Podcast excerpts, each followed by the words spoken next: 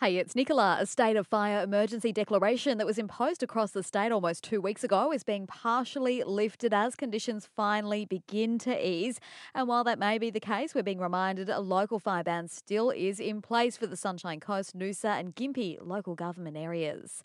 If you live in Kuluin, then you might want to stay put at least for the next three years. The suburb's just been named in a list of twenty holiday locations in the country where the forecast average house price will increase by up to twenty-five percent. The analysis focused on suburbs within holiday locations, which also had solid market fundamentals outside the tourism sector, and looked at things like growth, job prospects and housing supply and demand.